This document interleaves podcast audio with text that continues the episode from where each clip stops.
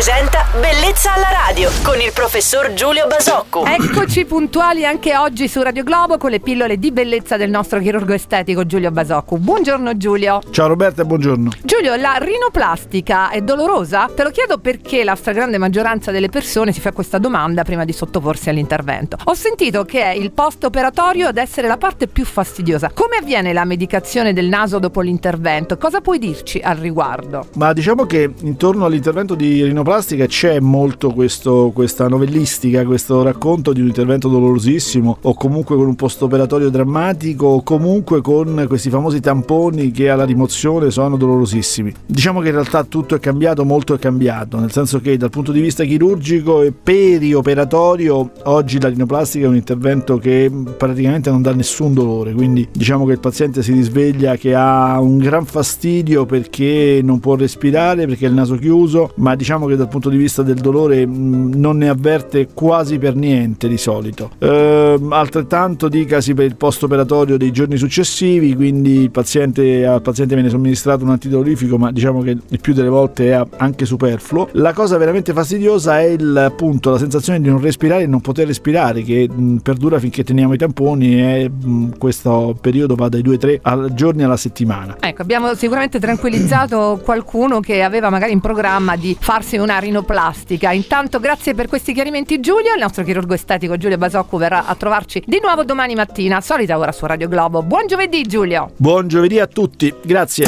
Bellezza alla radio.